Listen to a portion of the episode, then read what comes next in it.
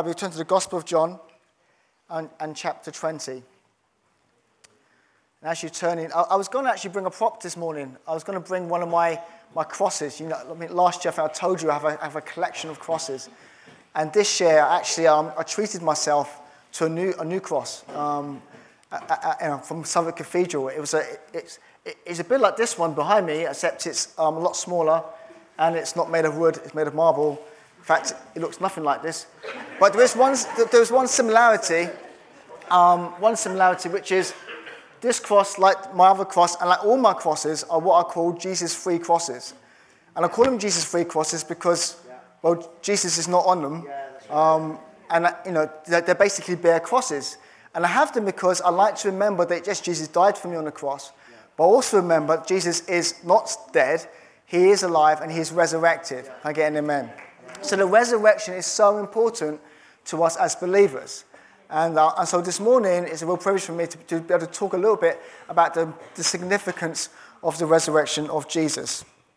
So I'm going to read the chapter of 20. Um, it's a bit of a long chapter, but I want you to stick with me because for me, at first I was trying to find like a small snippet, but I thought, no, the whole chapter is good, so I'm going to read the whole chapter.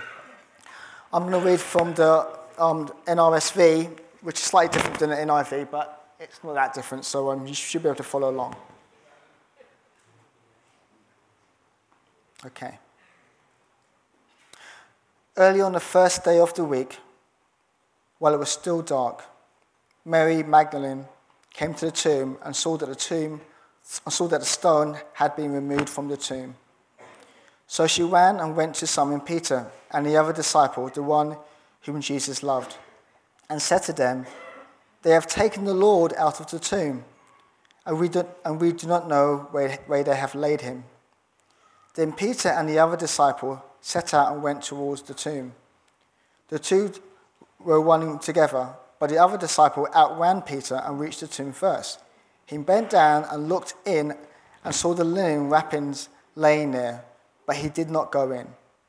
Then Simon Peter came, following him, and went into the tomb. He saw the linen wrappings lying there and the cloth that had been on Jesus' head, not lying, not lying with the linen wrapping, but rolled up in place by itself.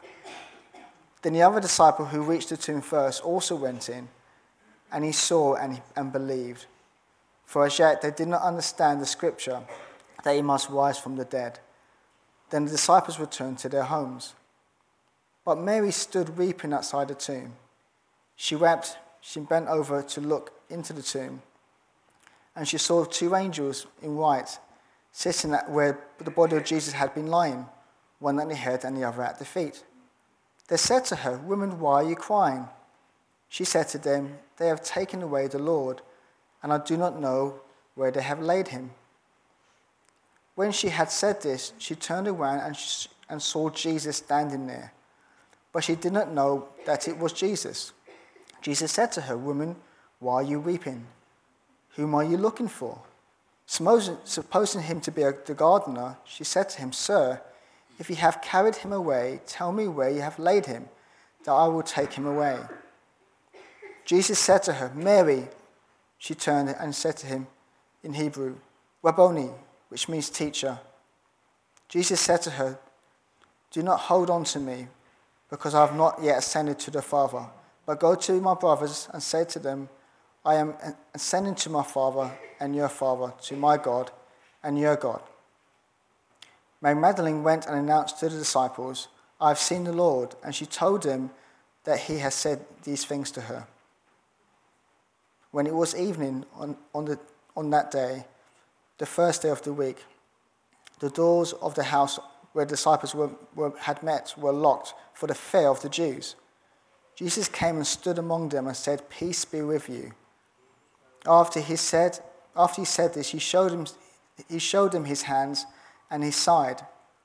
Then the disciples rejoiced when they saw the Lord. Jesus said to them, Again, peace be with you. As the Father has sent me, so I send you. When he said this, he breathed on them and he said to them, Receive the Holy Spirit. If you forgive the sins of many, of any, they are forgiven them. If you retain the sins of any, they are retained. But Thomas, one of the twelve, was not with them when the Jesus came. So the other disciples told him, We have seen the Lord. But he said to them, Unless I see the marks of the nails in his hands, and put my finger in the marks of the nails, and my hand in his side, I will not believe. A week later, his disciples were again in the house, and Thomas went with them.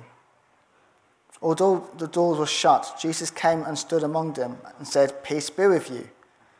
Then he said to Thomas, Put your finger here and see my hands. Reach out, reach out, reach out your hand and put it inside my side. Do not doubt, but believe. Thomas answered him, My Lord and my God. Jesus said to him, Have you believed because you have seen me? Blessed are those who have not seen and yet come to believe. Now, Jesus did many other signs in the presence of his disciples, which are not written in this book. But these are written so that you come to believe that Jesus is the Messiah, the Son of God, and through believing you may have life in his name. Amen.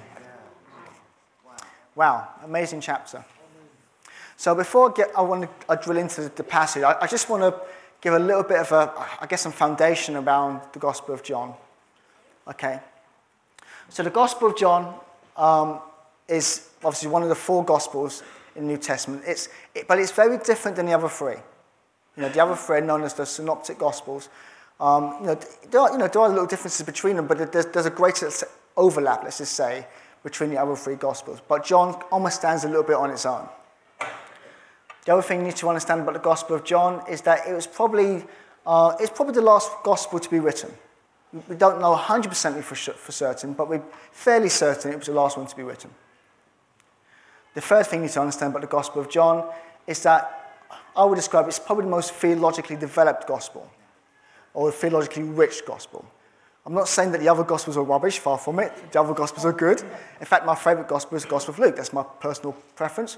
But this particular Gospel is, is, is very rich in terms of what it says about who Christ is and, and, and, and, and, Jesus. And, and, and, so for me, it's, it's the most theologically developed gospel.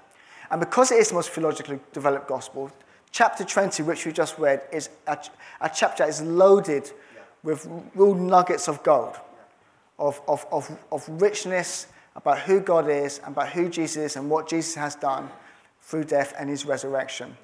And I want to try and unpack some of that this morning. Now, to begin looking at the, passage, I, I, want to begin by basically book, bookending the passage. I want to focus a little bit at the beginning and why at the end. So the passage begins with basically 10 verses going for a lot of detail, basically saying that Jesus is not dead. Right? That's 10, if, if you don't get anything from those 10 verses, that basically what he's trying to tell you is that Jesus is not dead and that he has overcome death and that Jesus is resurrected. Can I get an amen? amen. Two of you, great. Can I get an amen? Amen. amen. Four of you. Can I get an amen? amen. Okay, most of you. Brilliant. Um, but then, and then, then at the end of this passage, so going right towards the end, it says that we've written these things so that you would know that Jesus is the Messiah. Now, I want to point out to you that both these things are connected. Um, in fact, the words Messiah and, and actually the words death has a real a significant meaning, particularly for the ancient Jews.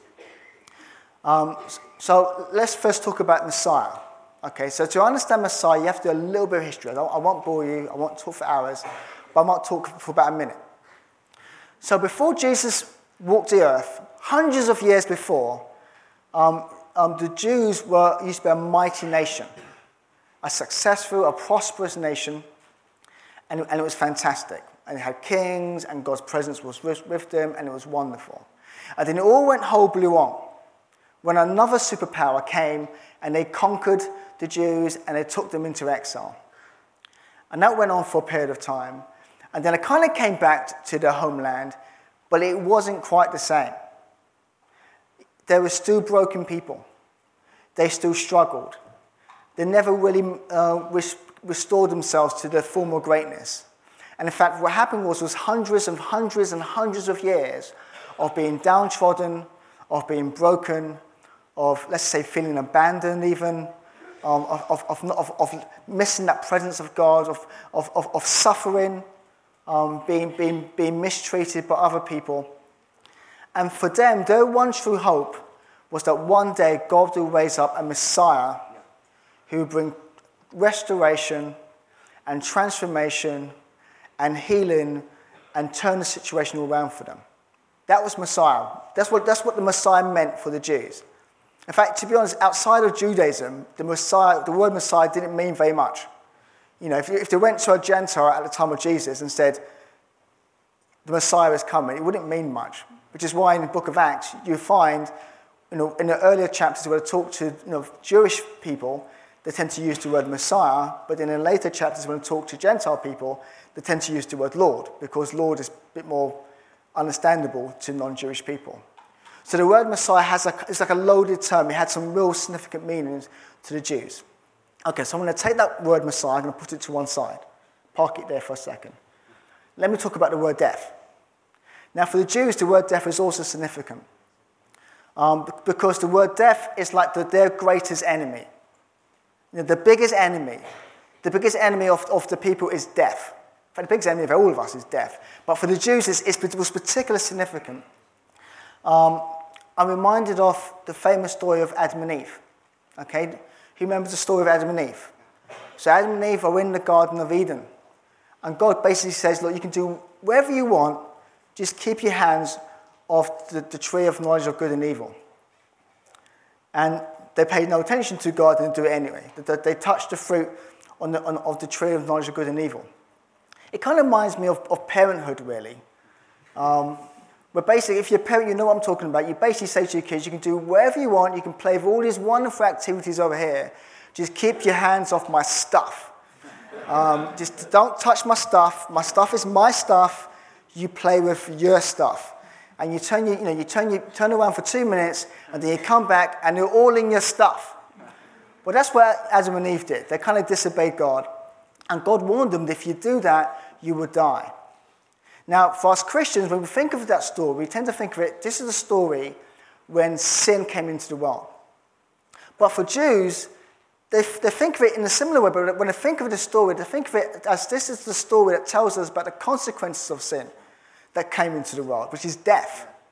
They're focused on death. Death is the problem. Okay, that's the problem. Yes, sin's a problem, but ultimately, death is the problem. Um, death, when I say death, I mean physical death. I mean, I mean, I, mean a kind of a, a decaying, fertility in life. Um, for, for the Jews, exile, when they, when they went into exile, it was like corporate death. As a people, they died. You know, we used to be in the presence of God that's ripped from them. And there's death. And they never really got back to that place of joy and hope and healing and restoration. And so, so death was the big enemy. That was the, that's the thing that they couldn't beat. It, they couldn't get a handle on was death. And so back to the Gospel of John. For the first 17 chapters, Jesus comes onto the stage and he does wonderful miracles. And he, does one, and he teaches amazing stuff. And he transforms the lives of thousands and thousands, thousands and thousands of people proving without any shadow of a doubt that Jesus is the Messiah. He's the one bringing restoration in life. And then chapters 18 and 19 comes along, and it all goes horribly wrong. Because Jesus is arrested, he is trialed, he's crucified, he's butchered, and he's murdered, and he dies. He's not sick, he dies. He's dead. He's very, very dead. Jesus has succumbed to the greatest enemy and for, for a moment, it appears that all hope is lost. But then comes chapter 20. And in chapter 20, we find out, if in no uncertain terms, that Jesus is no longer dead, but he's alive again. He's come back from the death, he's overcome death, he's beaten death. Not, he's physically beaten death. He's not, he's not philosophically beaten death, he's not metaphorically beaten death. Or you know, he's, he's, he's literally, bodily, physically, emphatically conquered death in a very blatant way. Um, there's 10 verses dedicated, just, just in case you, you, you miss it. He's beaten death, he's alive, he's resurrected, proving once and for all that he's not only the Messiah in life, but he's also the Messiah in death. He's not only Lord in life, but he's also Lord in death. He's Lord in all circumstances, in all situations. There's no place, there's no, there's no, there's no space, there's no time, there's no, um, there's no subspace time if you're into sci-fi. There's, there's none, none of that. There's nothing. There's no, there's, no, there's no place in the cosmos where Jesus is not the Messiah. And therefore, you know, to follow Jesus means you are literally following the Messiah of, of everything, the Lord of everything. That's why the resurrection is important. That's why it's important. Good. Amen. Good. I'm glad you got that. Now, there's, there's four takeaways I want us to take home with us about Jesus being the Messiah. Four. Um, there's probably more, but you know, I'm, I am pushing it with four points. It's, better, it's, normally better to have two or three, but I'm pushing it already. So I'm sticking with four. And the first point is Jesus being the Messiah means that he brings the forgiveness of sins. Can I get an amen? amen. But before you get too excited, I, I just want you to hold back for a second because I want to suggest that forgiveness of sins is probably better than what you think it is. What do I mean by that? Because normally when you think of the forgiveness of sins, you tend to think of, you know, little Johnny has stolen a five pound note from Auntie Susie's purse, and God basically says, Little Johnny, I forgive you. And if you think that, you're correct, that it does mean that. But what I'm trying to say is it means more than that too. See, for us as Christians, we tend to think of forgiveness of sins, we tend to think of it being God has forgiven my sin, which basically means I get to go to heaven. So uh, the emphasis for us is destination. Um, but for the Jews, they also believed in destination, but, for, for but it wasn't just destination for the Jews. Um, for them, the, the, emphasis was for, remember, these people have been broken for centuries. They, they, they felt almost abandoned by God for centuries. For the Jews, forgiveness of sins was not about destination, it was more about belonging. Do they belong to God? Does God accept them? Does God want them? Does God hear them? Does God, does God think about it? Does God want them into his family? It's about being part of the family of God. Belonging is the key thing. And, what, and, what, and so when Jesus says your sins are forgiven, and he says this a number of times in, in the Gospels, he is saying, by the way, the five pound you've stolen, I've forgiven you, which is good. But he's also saying, you know what? You belong. You belong in the people of God. I accept you. I want you. I hear you. I embrace you. I think of you. You matter to me. You belong in the people of God. That's what they're getting. That's what they're hearing. yes, they are hearing about the individual things that they've done, but they're hearing more. Than they're hearing about belonging. Um, we're just, we're kind of in the middle of a Galatian series, aren't we? And uh, it's been quite a few sermons. I mean, I don't know, it's 5, 10, 23, I don't know, quite a lot of sermons on Galatians. Now, here is my two pennies piece. Okay, I've, I've sneaked it in. My two pennies piece. I, I, I believe that the, the, the letter of Galatians is actually about belonging. Deep down, it's about belonging. You've got a bunch of Christians on one side basically saying that these other Christians do not belong because they're not like us. They don't follow our practices, they do not, they're not circumcised like we are circumcised, they don't belong. And Paul, for a whole range of arguments, including the law versus grace and all that stuff, he's basically saying actually, in Jesus, everyone belongs. It's about belonging. If you, know, in life, in, in, in the world we live in now, there's, there's, people do so many, so many crazy things to try to belong somewhere.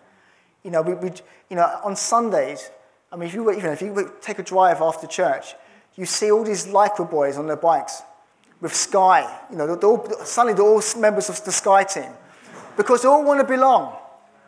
Every Saturday, it seems to be almost every town in the country there's parkrun. Again, you know, eh, I'm not knocking it. I'm just saying people like to belong. With technology, we like to belong.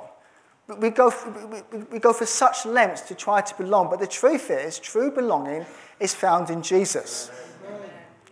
And so, yes, you know, when, when it comes to forgiveness of sins, God does take those sins, and I mean all sins, even the, the really grotty, nasty stuff, God can take all sins and take those from you. But He doesn't just do that. He takes you and He places you in the family of God. That's, that's the good stuff. That's the good stuff. So that's the first takeaway. Now, the second takeaway, I'm quite excited about something that you, some, maybe you, you said it, to, whispered it to, to Steve at the end about comfort a morning. Was it, is that true? Yeah. That's good because that's my second point. and it's quite, I was actually quite encouraged by that because I felt like, great, I'm actually on, onto something here. Um, the second takeaway is that the Messiah of Jesus, Jesus the Messiah, gives comfort to those who mourn comfort to those who live in sorrow. You know, sometimes when people give like a gospel message, they, they, they tend to oversell Christianity. They, they, they, tend to sell it as something where, where all your problems disappear into the ether. That's not true. I wish it was, but it's not true. The fact is, Christians and non Christians suffer all the same. The difference is, is that as Christians, we know that Jesus brings us comfort. And I'm not talking about the kind of Walt Disney, Spielberg movie, kind of you know, fantastical um, comfort, which is not true. I'm talking about real comfort in a real world where real stuff happens, real comfort that tackles real issues, real, a real comfort. You understand what I'm talking about? The real, the real thing. Um, a couple of years ago, when I was, so I recently, well, fairly recently graduated from Bible College. Two years ago, I was still studying, and we went to a special kind of, almost like a post-Easter thingy jiggy. Um, and, and one of my lectures preached a sermon on lament. And, um, and in, as part of the sermon, they mentioned something. They, they, they, they told us that actually, years ago, they were, they were abused as a child. Which, and it was like, okay. Um, and, and, and for, for a long time, they didn't do anything about it. And then it kind of came to a head. And, but what they said is that Jesus brought them healing through that. But he didn't do it for a magic wand. It wasn't like he flicked his finger and, and suddenly all the pain has disappeared into the ether somewhere. What happened was is that Jesus led them through a process of lament, of dealing with it, but he came through to the other side, and now he's completely healed. Completely healed. He's not making it up. He's saying, I'm completely healed. I don't deny what's happened. I know that Jesus has healed me. So there's real healing. What I'm trying to get to you guys. There's real healing and comfort in times of sorrow and in times of mourning through the, Jesus the Messiah. That's the second takeaway. The third takeaway, I want to rattle through this fairly quickly, I want to have to give us some time to respond, is, is that Jesus the Messiah gives us peace in times of fear. Fear is a big, big issue in this world. I, I, don't know about you, but every time I turn on the news, I get an impression this country is becoming more and more fearful. We're more fearful of each other. We're fearful of terrorism. We're, we're just afraid. We're just paranoid and, and afraid. And almost everything on, on social media seems to point to this sense of fear. But what I want to say that in particular in this text, there's two fears I think kind of stand out to me. The first one, I think, is the fear of death because of the, the whole emphasis of Jesus overcoming death. And the second one is the fear of others. So, the fear of death. Last year, um, an old friend of mine passed away. He, he, wasn't that much older than me. And when that happened, it, it reminded me of a, a, mutual friend of ours who passed away about a week before Trenton, my youngest, was born. And he was, he was definitely younger than me. And that reminded me of, of a few years earlier than that, uh, a young lady who, probably at the age of 33, passed away in her sleep in Australia. And we, I remember, I remember we actually, we actually started a, my first small group together about 20 years ago. And I remember, so, so and when, this, when you go through seasons like that, you tend to feel rather vulnerable because you realize how fragile life is. And, and to be honest, you can become fearful. But in times like that, what Jesus says is, Peace be with you. Yeah. You know, Jesus brings peace. You don't have to fear death. Let me explain why. There's two reasons why you don't have to fear death. First of all, Jesus the Messiah has faced death. He's, he's taken it on, he's faced it, he's tasted death and beaten death. Yes. Number two, you know, even though we face death, the fact is death is not the end of the story. That's so important. It's not the end of the story. Which means you can live life with a, a real sense of liberty and freedom. A live life, live life selflessly, not selfishly, but selflessly, where you can focus on other people. You can focus on what God wants you to do. It, it, it completely transforms you when you lose your fear of death and recognize you're serving a Messiah that has overcome death. The second thing is, is the fear of people. In the passage, you know, Jesus comes to his disciples and they lock themselves in the house because they're frightened of the people. They bolted themselves in. And Jesus walks right through the door and he says, Peace be with you. In Jesus, you don't have to fear anybody. In Jesus, you don't have to fear anybody. You know, in the Gospel of Matthew, when he, Jesus raised from the dead, he, he says to his disciples, Do not be afraid. There's no fear here. You don't have to be afraid in Jesus. There's, there's, you know, whether it's insecurities, whether it's people, you know, whether you feel particularly attacked by any group of people, the fact is you don't have to fear because in Jesus there's no fear here. There's no fear in Christ. The third takeaway, fourth takeaway. The fourth takeaway is the Messiah of Jesus, Jesus the Messiah, walks through us through times of uncertainty. And I come towards the end of the passage, and I want to talk briefly about Doubting Thomas. Now, the famous Doubting Thomas Thomas passage, where he basically says, Look, until I see Jesus in the flesh and see his wounds and stick my hands in it, I ain't believing. I ain't buying it. I smell a rat. And then Jesus shows up and he allows him to stick his hands in his. And he actually did it bit great, bit gross, really. I always thought it was a bit gross, but he did it. Now, if, we, if the story stopped there, you might think that the, the punchline, the point of the story is that every time we doubt, that God will show up and take the doubt away by giving us hard evidence. But the thing is, that's not how the story ends. The story ends with Jesus saying, Look, you believe because you've seen me. Blessed are those who do not see, who do not get the hard evidence, but believe anyway. So, from, so what Jesus is saying is not that God, God's going to take away uncertainty. What Jesus is saying is that he wants us to learn to trust him and live for him despite uncertainty. Yeah. The truth, because the, the fact of the matter is life is full of uncertainties. You know, if you live long enough, life is full of uncertainties. There's, there's always unanswered questions and, and, and paradoxes and, and, things, and things that don't quite make sense. There are, there are the, you know, the questions of what and why and when and where and all. What, God, what are you doing? And things happen which begin to make sense, but then they don't quite make sense. That's life. That's normal. That's what happens. And what Jesus is saying, actually, the life of faith is about trusting God despite those things.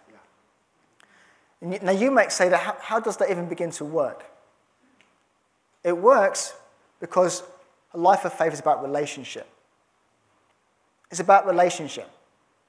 Let me give you a, a simple example. You know, Rachel and I, we've been, we will be married in about 10 years, 10 years in October. At this point, you meant to go, woo! Quick learners, I like it.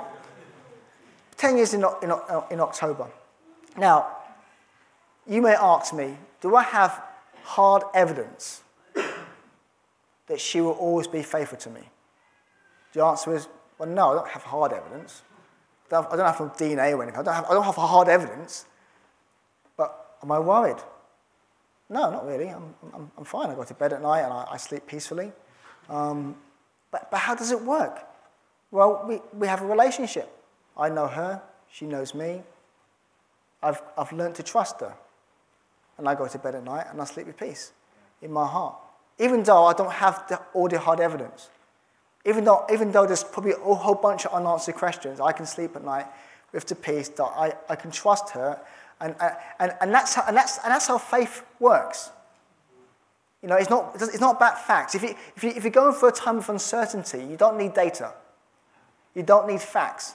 You don't need a website that tells you all the answers. What you need is to walk with Jesus. Yeah. And the more you walk with Jesus, the less that matters. Yeah. Because your, your, your, your, your confidence is found in your, in your relationship with the Messiah, not in your relationship in facts. Just a couple of days ago, we were listening to an audio tape of one of the Chronicles of Narnia stories, Prince Caspian, in the car of the kids.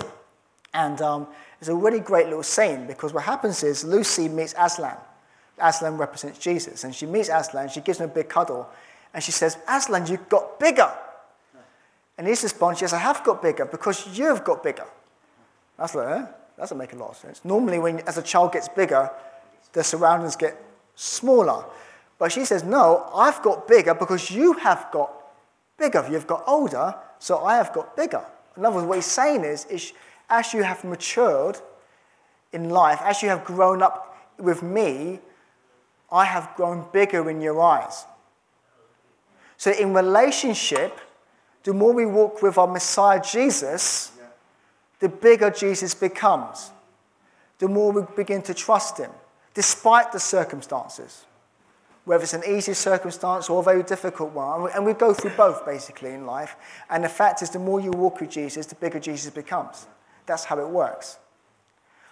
You know, so, so, so I, I just want to encourage you. I think sometimes when it comes to resurrection talks, sometimes it's all about the non Christians. But actually, it's about, it's about both. God's got a message for all of us. Message for the non Christians, which is the forgiveness of sins and belonging. And for those who, who already sense the belonging, the, the message that actually God wants to bring comfort and, God, and glad that God continues to walk with us. Can, can we please stand up? And perhaps if the band can come, come back up. We will run a little bit over, but that's okay. We're allowed to run a little bit over. Perhaps you can close your eyes.